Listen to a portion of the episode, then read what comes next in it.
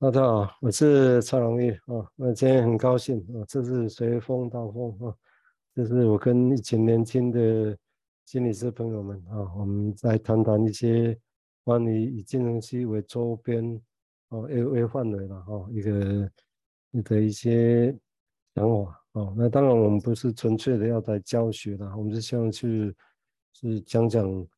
从一些其他的文本来谈谈我们的一些想法啊，也许也是一个消化的过程了哈。那我目前还是会先谈谈以我们的新书哦哦，也已经一阵子的书了啊的那个关于谈青少年的一个议题为主啊。那我们今天谈另外一个新的篇章来做开场白啊。那我想我们的内容大致上还是会以。我们尽量去伸展我们的想法啊，我们当然无意去用少数已有的金融系的术语啊，好像就来贴标签一样啊。我们是比较希望是扩展性的想法啊，那也希望观众大家在听的时候可以有一样啊，跟着我们一起在想象，让自己的想法可以更宽广啊。好啊，那今天的议题我们就先请嗯瑞仪先开始说，谢谢。好，谢谢蔡医师。那今天的话是以这本书第六章，陈建佑医师写的，他的标题是《影子挥手说再见，谁来告诉我，泪水是我还是谁》？那在第一段的时候，建佑医师是以僵尸小孩这个绘本作为引言，那他是以妈妈的视角来看养育婴儿这件事。就觉得，嗯，母亲像是牺牲自己，然后为了养活一个生命，就给出了时间跟精力在支持这个婴儿的成长啊，因此有一种被掏空的感觉。那婴儿在最一开始还没有发展出自我，好像他只知道外界要能够满足自己的需求跟欲望，然后才能够让自己活下来，而且是感觉到舒服的。然后在母婴关系里。这个妈妈是主要的提供者，那我会觉得好像妈妈跟婴儿这两个人在这个阶段像是共生共存，就是妈妈死，那婴儿不能活；那婴儿死，妈妈也没办法活。不过特别的是，这个状态，妈妈是单独的供应者，好像婴儿可能还不知道自己除了肚子饿、尿不湿了，或是身体不舒服以外，还需要什么。但是妈妈就是要去猜测这个婴儿的想要，可是这个猜有可能会猜错。如果总是猜错，或许当他长大了，开始会说话、会表达，然后发展出情感，也了解自己有的感觉，那他发展出来的这个整体状态，或者是肉眼可以观察到的行为表现。可能也像是一种迟来的回应，就是回应母亲当时她自己的不舒服，就是婴儿的不舒服。不过那些感觉就是是很抽象的，好像也无以名状，然后不知道怎么样的描述才最贴近自己的状态。然后想象那应该是一种很不安的感觉吧，就是因为他不知道自己怎么了。嗯，我先说到这里。我想刚刚瑞仪提到一点，我觉得还蛮重要，就是其实是虽然我们现在在讲所谓的这些婴儿或者是儿童发展的经验，为什么我们要讲这些？其实是有两个层次，可以大家一起来想啊。一个层次是说，我们希望去理解，当一个个案或者一个人在我们面前的时候，那他小时候的经验到底怎么样影响到他的现在啊？这是这是一个层次。那当然，另外一个也是作为治疗者，或者是你是治疗智商之后性教者有会有关的是说，那这些经验如何跟我们作为在治疗者这个位置上面的的位置是有关嘛？那这个当然就涉及到的，那我们是，我们是做那个妈妈那个角色吗？做爸爸那个角色吗？或者所谓的我们宣称我们是治疗者的时候是有所不同的，那。说啊，有所不同是做什么？我们是叫治疗师，请问那又是什么？那总是要有一个对照的东西啊，就有点像刚刚都已经描绘的那个猜测那个东西啊，那个啊，这有机会我们再来细讲。我之前我是让大家知道说我们讲这些议题的一个大方向啊。好，我们接下来请市民来谈谈他的想法，谢谢。那嗯，在我我呃，谢谢蔡医师也跟也还有前面瑞宇的这个分享，但我这边开始在想的时候，嗯，我还是那当时因为一开始变得好奇了，就是在读这一章的时候，然后就先去看了，就是僵尸小孩这个绘本，他在描述什么？所以我觉我觉得在前面这样子讲。这个去猜测小孩的感受也好，或者是，呃，去母亲的那种完全的付付出自己的那感觉之前，我也还是想先来就是讨论一下这个绘本当时给我的震撼感是，他在那个在那个绘本当中所描述的是一个母亲，她养育这个僵僵尸小孩，而她在面对他再也没有呃外在的资源可以。提供给小孩的时候，他选择去牺牲自己，完全的，嗯，就是甚至我觉得在绘本当中是以很写信的方式描绘，就是他就是直接的，呃，砍断自己的手脚来给喂养这个孩子。那我觉得当时的那个震撼感，然后到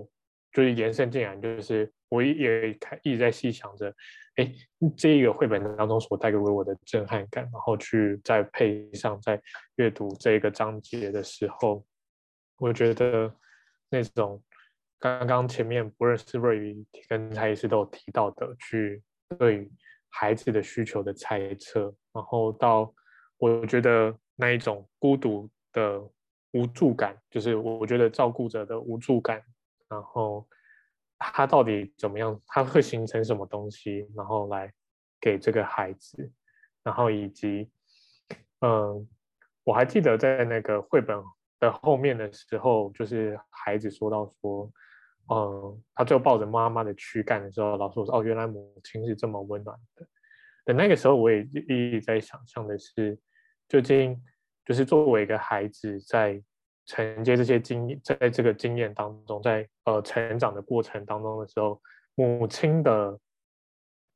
完全的牺牲跟奉献，如果了，如果说还有经验，如果母亲是完全牺牲奉献，那孩子在这种这究竟是怎么去经验这些的？我我开始我就开始去想这些事情，就是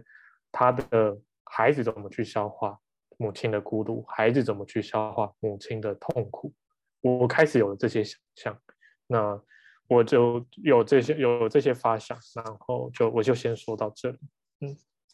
也是，我想这个也是很重要啊。就是说，我们当然我们一般想的只是从母亲角度嘛，那小孩子是到底他在想什么？所以，但这个地方有一会有这个难题。我们如果当然可以假设小孩子都不会想啊，这个是一个小孩子的假设模式。那但是如果我们要假设小孩子就会想，那其实他用什么方式想？啊，或者当年想的这些经验，会怎么样的遗留着，然后变成后来的经验，啊，这其实都还蛮复杂的啊。就这整个在那，通常我们大概如果我们要讲心理学，大致我们会先假设，以现在来讲，会假设小孩子也会想，啊啊，只是那个想跟后来的想有差别在哪里？这个都很多东西需要去，需要需要在后面的东西去所谓的需要。过世的很多的心理学再去争说明他这些事情啊，我，这样子，那谢谢视频把那个提供这个那个故事的细节啊，我想看大家一起当然可以就网易的用这些想法再来表达哦。我想接下来请我建谈谈他的想法，谢谢。好，谢谢。嗯，我我延伸就是刚刚瑞宇其实有提到。呃，妈妈是一种单独的供应者，然后这让我想到，其实有一些理论在谈，呃，妈妈当妈妈这个角色，当妈妈这件事情，当妈妈的亲职的工作，其实是从一种呃叫做互为主体的角度去出发，那相对来讲，就好像是一个比较。双向的观点就好像有别于这种单向的提供者。那这种双向的观点，互为主体的观点，就是在谈说，哎，那作为妈妈，她有什么样的感觉哦？这就不只是说在想说小朋友有什么感觉，小朋友有什么需要，那我们那么作为作为爸妈的要提供什么这样？嗯，他开始在想说，哎，妈妈需要什么？妈妈的感觉是什么？那呃，如果妈妈也从婴婴儿。小孩那边得到了什么？那那会是什么东西？这样子，然后在这种呃双向互相提供某种东西、某种需要的满足下，这个关系，这个母婴关系、亲子关系会是是什么样子？有没有什么呃新的可能性？有别于这种单独只是在喂养跟提供，嗯，这是我我觉得呃蛮有趣的一个一个议题，这样子。然后，另外，我觉得，呃，我有看这个僵尸小孩的绘本，会觉得它是一个，呃，好像可以让我们去，呃，想象说，呃，在母婴之间有可能发生一种什么样的困境，啊、我觉得绘本就是带来一种启发，来帮助我们去想象这是象征着什么样的外在的或者是内在的困境。就像刚刚市民提到，可能外在的就会是。呃，资源的匮乏啊，呃，现实的窘境啊，或者是说，哎，内在的比较是啊，照顾者的这种无助感。我在在母婴这种，呃，其实是一个一一一个工作也好，一个关系也好，就是一个这种这种情境下面，其实会发生很多。嗯，复杂的事情这样子，那会不会经历一些什么？好像这个绘本其实提供了一种一个面向来去想象，说可能会有什么样的的困境。那这是我目前为止的一些联想，这样。对啊，那我也是，其实就像刚刚那个世明跟博正提到，这个其实是很残酷的，在讲一个母亲爱可以爱到那种程度啊，那其实是很很残忍、很血腥的。哦，那当然。诗情上在 psyche 上，因为他把它变成是像一个剧曲的故事，有血肉。那但是如果就 psyche 在讲，是不是有没有可能？其实是，有可能的。啊，就那个关那个关系可能是很血腥的，妈妈的投注。只是在现实面的话，大家有没有看过很多在谈这个问题的时候，你看整个在以台湾来讲，那是不是？心理学家谈的角度又不太一样。有些人如果着重男女的夫妻平权的关系，很容易你我们会看到这种其实是母亲跟小孩子两个人中间那种，就像这种残酷的情景。而那种场景很难消化的时候，母亲很难消化的时候，通常你你猜会变成怎么样？通常会变成夫妻之间 couple 的问题。哦，所以就很容易把这些忧郁症哦，或者是闪落忧郁当做。是 couple 的问题比较多，会那这样的话变成用带到意识层次上的男女平权的问题。哦，我个人当然不会排斥这个说法，只是这个说法本身是一个比较意识形态化、社会平权的概念。我不是要帮哪一边讲话，而是如果我们回到实拆给的 reality 来看，如果就这个故事，或者就我们其他的情节来想，那这个会不会其实有有一些东西也是来自于的确很深刻的。母婴这中间一种很互动、很很连带的关系啊，那这个东西连带到会变成所谓的互为主体性啊，这个当然是一个更大的一个议题啊，这有机会再来细说。好，我们接下来请明雅谈谈她的想法，谢谢。好，嗯嗯，我自己在看陈建佑医师的这一篇呃文章的时候，其实。我常常会就会觉得好像文字很有趣，就是很像在绕口令。可是，在绕口令当中，就是我是谁，那谁又是谁的感觉？那那个谁是我吗？对，所以我觉得好像，呃，在这篇文章当中，我自己会想到的是，在第一段他提到，就是他先开始从母亲的角色提到说，妈妈可能在。孩子的养育初期，他会觉得自己生命被掏空，然后自己所有的时间精力都会付出在这个孩子身上。然后我就想到，其实，在我们日常生活中，就是可能大家会追一些，呃，比如说部落格的部落客啊，或者是在用 Instagram 的一些，就是经营自己孩子的日常点滴的那些妈妈们，然后他们都会有一个很有趣的现象。就是当他孩子开始去上学的时候，他们就会出现哦，妈妈终于有自由咖啡的时间。然后我就开始思考，很有趣，什么是自由咖啡？然后那些的妈妈们都说，哦，自由咖啡意思就是说，小孩子送去上课了，我能够好好的喝完一杯咖啡的时间，仿佛好像随着小孩能够离开妈妈身边，然后妈妈也找回自己的时间的那个过程。所以就嗯。看了这个文章的第一段的时候，我就马上想到那些 妈妈们的样子跟状态，然后我就觉得嗯很有趣，就是妈妈好像找回了某些东西，但是在某些片刻，妈妈好像也很失落，孩子长大了这件事情。对，然后就呃接着就我也我也在思考说，就是从妈妈的角度，那在这当中爸爸呢？然后我就联想到。好像每个孩子在出生的时候是没有名字的，然后书中也提到说，名字是父母亲给小孩的第一份礼物，他可能带着期许，然后可能带着某些父母对小孩的一些祝福，然后给予一个名字。但好像在名字之前，医院好像都会写某某某之女或某某某之子，然后那个某某某是母亲的名字。好像一开始这个小孩诞生的时候是属于妈妈的一部分的那种感觉，所以我觉得，嗯，好像在日常生活中的这些小细节可以看得出，其实妈妈的呃小孩曾经是妈妈的一部分。哎，对，我刚刚就突然间想到这件事。好，对，当然这也是验证的一个事情，也就是当我们不是要刻意去。对贫，刚刚提到对贫钱的概念啊，有一些挑战。我当然也不认为，就是因为毕竟那是一个很不错的意识形态的一个期待嘛。啊，但是我们真，但是我们现在实际上，我们现在去看，包括刚刚林雅指出来一个现象，意思从另外角度讲说，哇，带小孩子是多么猎人，多么让母亲没办法有自己的事情，只是那个没办法自己，是没有办法有自己喝一杯咖啡。那这样的东西是有恨意吗？那母亲有恨意吗？那当然，我们敢说母亲 你有恨意吗？这一杯咖啡之前，你到底累积了多少恨意？那这个这个东西会不会影响？哦，当然看我们怎么想啊！哈、哦，那当然也看我们怎么样去对外要讲这样的概念，这不是容易的事情。好啊，那我们接下来请子香谈谈他的想法，谢谢。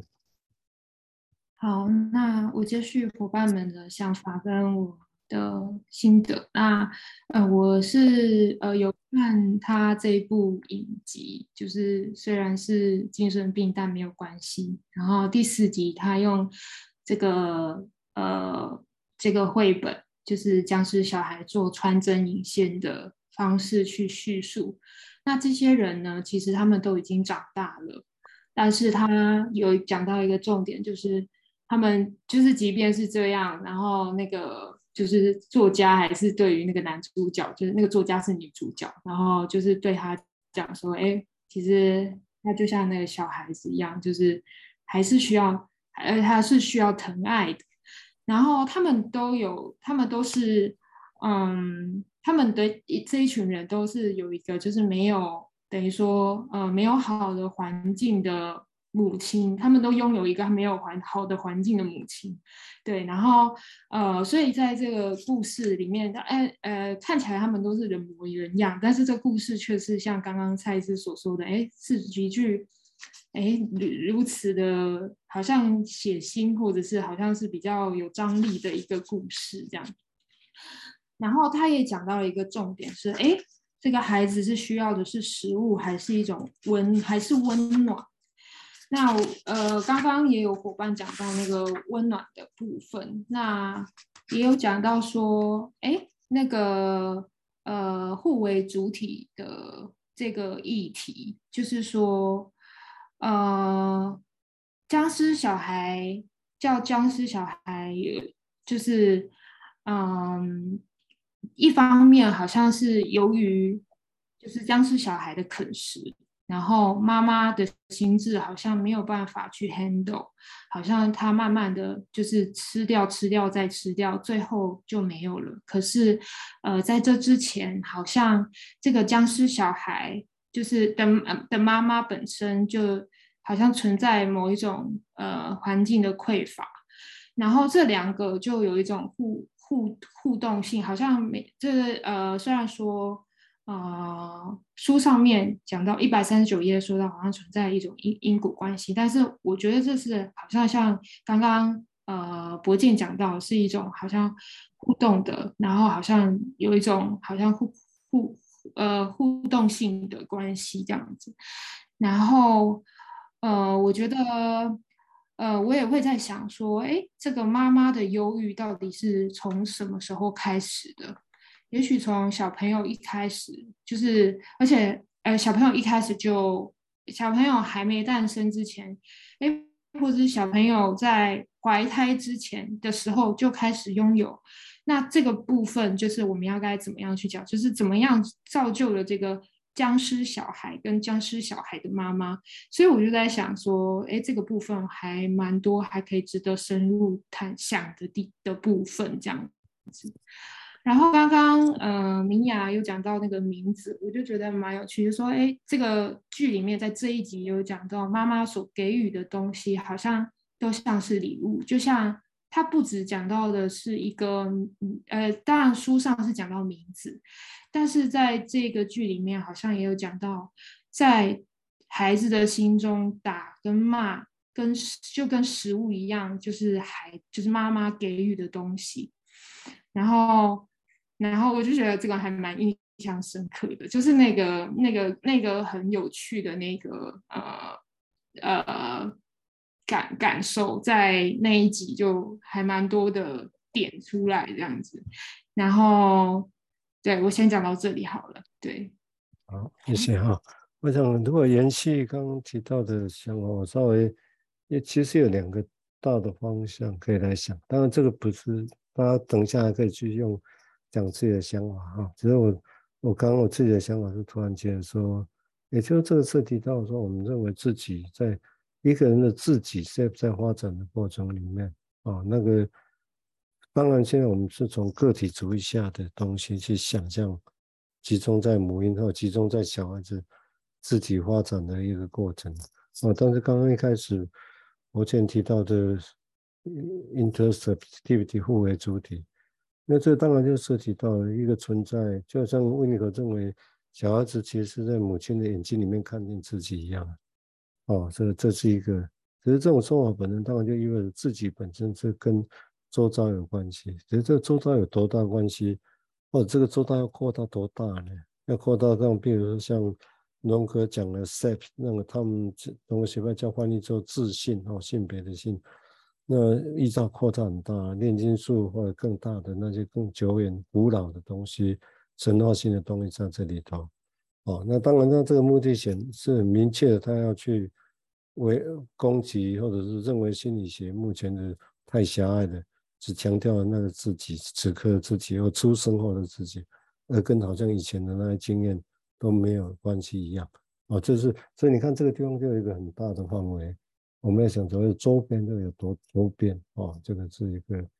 我刚刚听到的一个想法啊。我们接下来请瑞再谈谈他的想法，谢谢。好，谢谢蔡医师。那回应刚刚市民跟博健提到的，嗯、呃，就是妈妈会思考，会猜测婴儿会需要什么。那婴儿呢？那我觉得小孩子在思考跟语言都还没有在还没有发展完全的时候。是很直接的，用自己的感觉去经验照顾者的无助或是辛苦，或者是母亲牺牲自己的生活去配合婴儿的需求的那种恨。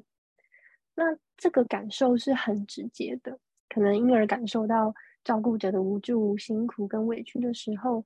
对当时的婴儿来说，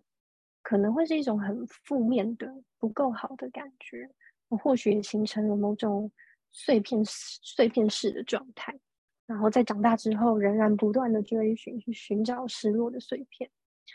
又或者是透过间接的，好比说啊，长大之后会听到父母跟自己说，当时是怎么照顾你的啊，生活过得有多辛苦，呃，都要不顾一切的供应你的日常所需。那我觉得这会是很不一样的感觉，就可能因此孩子透过间接的理解，然后也能够思考，同样是身为个体的父母，他们会有的限制，然后发展出感恩、感激的能力。又或者，这会不会是一种断层呢？可能父母已经切断了自己的手脚，为了要照顾好孩子，可惜在当时没有对应到婴儿的需求。而激起了孩子一种很冲突的内在感受。嗯，然后刚刚明雅跟慈香有提到关于建佑医师在第一百二十六页提到的那个名字是父母给的礼物。我当时在看这一段的时候，也很被被这样子的说法给吸引，然后也会好奇，哎，那小孩子是怎么把自己跟自己的名字连接在一起的？是从被赋予名字的那一刻，好像就开始，就是这个孩子会建立哦自己是谁，然后可能父母告诉他他是谁，然后这个名字代表他自己，然后嗯、在初期的时候，就是孩子的自我意识跟词汇的理解能力都还在发展，可能会分不清楚主词你我他，然后有时候也会发生，就是在说话的时候。可能主词会被置换，这种很有趣的情境。然后，嗯，也有观察过，就是小孩子可能说一段话，然后句子里面会直接说出自己的名字，就好比说这个东西是某某某的。那我就在想，这个这个时候的他，他的本体跟自己的名字还搭不上，就是好像这个某某某对他来说很陌生，就是要把自己放入到。这个名字的框框里，他心里是经历经历着什么？然后会不会是什么赋予了这个名字的某种分量、某个重要性？就像建佑医师说的，这个是父母给的礼物。然后在孩子拥有了这个名字，他也可以很踏实的知道自己是谁，然后他也接受了这份礼物。嗯，我先讲到这里。当然，理论上如果是一个正常的，一般来讲是这样啊。但是实际上，当然整个在我们面临到的就是临床上面临到大概都是刚刚瑞提到，这些都是有困难的哦。就像我名字也觉得自己不是自己哦，很难知道自己是什么哦。这个是难题。不过当然，我们也是从这些想象开始了哈，才能开始去。看看在我们眼前，或有机会看我们自己会是怎么样。好，我们接下来请市民再谈谈他的想法，谢谢。嗯，好，我觉得这样在这跟伙伴的这些讨论当中也，刚刚又有一个新的想法是，嗯，当瑞宇提到，刚尤其我就印象深刻，瑞宇提到那种，嗯，冲突，那个冲突是说，呃，可能父母觉得自己已经是好像是。斩断自己手脚的付出给予，可是对孩子的感觉，他的经验上来说，可能好像并不是，嗯，可能不一定能够理解，或者甚至他甚至他可能没有办法了解这个父母的付出，和他心中也好像就有一样一个冲突的感觉。那我觉得这样的一个想象很很真实，是就包含我自己有也都会在可能，尤其近年就可能。在和呃母亲的一些聊到一些过往的碎片的经验的时候，然后一些很很小很小的记记忆，但当时那个记忆被记下来了，而去跟母亲提起的时候，却发现他的感他的感受，他当时的行为，他的行动，跟我所理解的，好像已经，或者是说不止不不一定是我当时也，或者是说我长大之后给那个经验的诠释啊，他那个经验。给我的感觉，而我给他的一个诠释，跟我母亲的想法却可能存在很大的落差。那我觉得我很幸运，可以跟我的母亲有这样的一个核对的经验。可是我就开始也在想的是，那又有多少人真的是带着这些把当时的感觉而呃继续留着，然后在心中的发酵也好，回去他长大之后，你有机会用语言来诠释的时候，他会诠释成什么样子？那我就觉得这个好像也是很有趣的议题，那就会连接起刚刚慈祥讲到一个很有趣的东西，他就说，在那个剧里面，甚至也讲说，哦，父母的或母亲的那个打与骂，好像也是给予孩子一个东西。我突然也在想，那种砍断的手脚，或者是说觉得掏空自己所给出来的东西，可能，但是孩子经验却是很可能是有毒的啦，或者是说是不舒服的。那我就都觉得，这个好像都是一个很有趣的一个想象。哦先讲到这里。嗯，对啊，嗯。是啊，就就经验来讲是，但是我们现在的的确就刚刚的难题是，我们现在的难题是小孩子的语言还没有发展到有有经验的时候，但是语言语言还没有到达那里，能力还没有出来，哦，所以这是当我们要把问题推到这么原始的时候，就会有这些现象哦，就像那个这样吃人肉，这个母亲被吃，这个其实是很原始的环境，哦，那这些环境本身。当然，他用这个故事本身很生动的描绘出一个，其实有可能在母亲或者是小孩子不不知道怎么形容，尤其是小孩子也不知道怎么描绘的经验。好，我们接下来请嗯，请明雅是他能他想啊，来请抱歉。嗯，好，谢谢。嗯，我我觉得这是一个有趣的议题，就是嗯、呃，不只是去想象说，哎，现实上、客观上。呃，彼此需要什么？嗯，而是在开始去想说，哎，当当有一方去去接收到了，或者是说开始去想象对方是什么样的心意，或者是说对方也开始在想，呃，现在面临的困境是什么？这我觉得大人会有大人的的理解跟想象，我觉得小孩也会有，然后。呃，我觉得就像呃陈建佑医师他在这篇文章里面的形容，他形容说，哎，青少年个案，他们的心中可能对父亲或母亲的想象是一团迷雾。我觉得这形容很贴切，就真的很像是，哎，也许在僵尸小孩的眼中，他也觉得这现实的困境是一团迷雾，或者妈妈所给予的东西。不是那么清楚，就只是一个单纯的好的，或者是带来满足的东西，或者是说他也许可以感觉到妈妈是是带着眼泪的，那这个眼泪对孩子的意义又是什么？其实文章里面，呃，陈建佑医师也去形容说，哎，好像呃这种客体的失落会对一个个体一个自我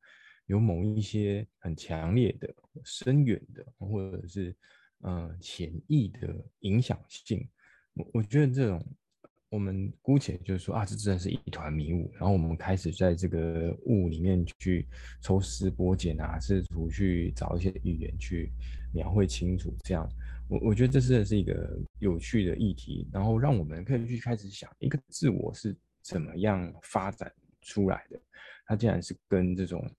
他怎么样去知觉一个已经已经长好的个体。他他的想象是什么？然后作为一个参考，然后来让这个自我可以开始有一个参照，然后有一个慢慢有自己的感觉，这样子。我我觉得这是一个有趣的议题，这样，这是我的想象。好，谢谢哈。我们接下来还有四分钟，再请林雅跟慈香来说明，谢谢。嗯，刚刚前面伙伴就有提到说。小孩就是在长大的过程中，就是父父母亲给予的东西，他他他是同意，或者是他也会有不同的意见，或者是会有不同的感觉。这让我想到说，当我长大了以后，如果听到大人之间的对话，有意无意的会提到说他们是如何养育我的，或者是哦谁谁谁，其实在你小时候对你很好啊，或什么这些。可是，其实听的时候，我自己会有一个很直觉的感受，是有一点点尴尬。然后那个尴尬当中是有点模糊的感觉，我觉得也很像刚刚博坚提到的那种迷雾的感觉，就是，哎，那是我吗？我我真的是那样子的吗？然后也会有一些可能比较，呃，年纪比较大了之后，可能幼稚园、国小的经验，其实大人送的东西其实不喜欢。可是当下好像没有办法说我不喜欢，可是他们会认为那就是一个人在对你好的时候，我好像得要收下那些所有的东西，所以我觉得这也是一个蛮有趣的感觉，就是当我们长大以后去听见过去的那一些呃大人们的付出，我觉得也包含当下他在跟我讲这段话的那样的情绪是什么，就是他想要告诉我什么。我觉得这也是我正在思考的。好，好，谢谢。好，我们最后请石江再说明。那如果最后听众最后突然。声音不见了，那表示整个录音就结束。好，那我们请石江说明，谢谢。想到一个蛮跳痛，但是可能有一些关联的事情，就是我想到呃，日本的那个皇室是没有姓氏的，然后它是一个比较是神的存在。那可是呢，在他那就是他们我们把它视为神，好像把它视为神的存在。可是呢，呃，人就会有姓氏，那就是。那个爸妈给予我们的姓名跟东西，然后那个东西好像就是，好像就是想到一百二十六页所说到的，说，哎，人之所以为人，好像人能够想，能够变成一个孤独，可以承受孤独，然后单独能够承受一个人的时刻的那个时候，好像就是在，好像也有伴随着那个姓氏，就是爸妈给予的那个东西，然后。在他的生命里面，就是我突然想到那个姓氏这个东西，对，然后就是刚刚讲到那个礼物，然后又对我我想到这个部分，就蛮有趣的。我突然想到，好，想到这里，好啊，谢谢，哦，谢谢各位的收听哦。我想我们今天其实谈的不少嘛，我觉得也蛮丰富的哦。那感谢各位的收听啊，那这是随风到风啊，那欢迎大家继续收听我们接下来的其他的系列。好，拜拜，今天就先到这个地方。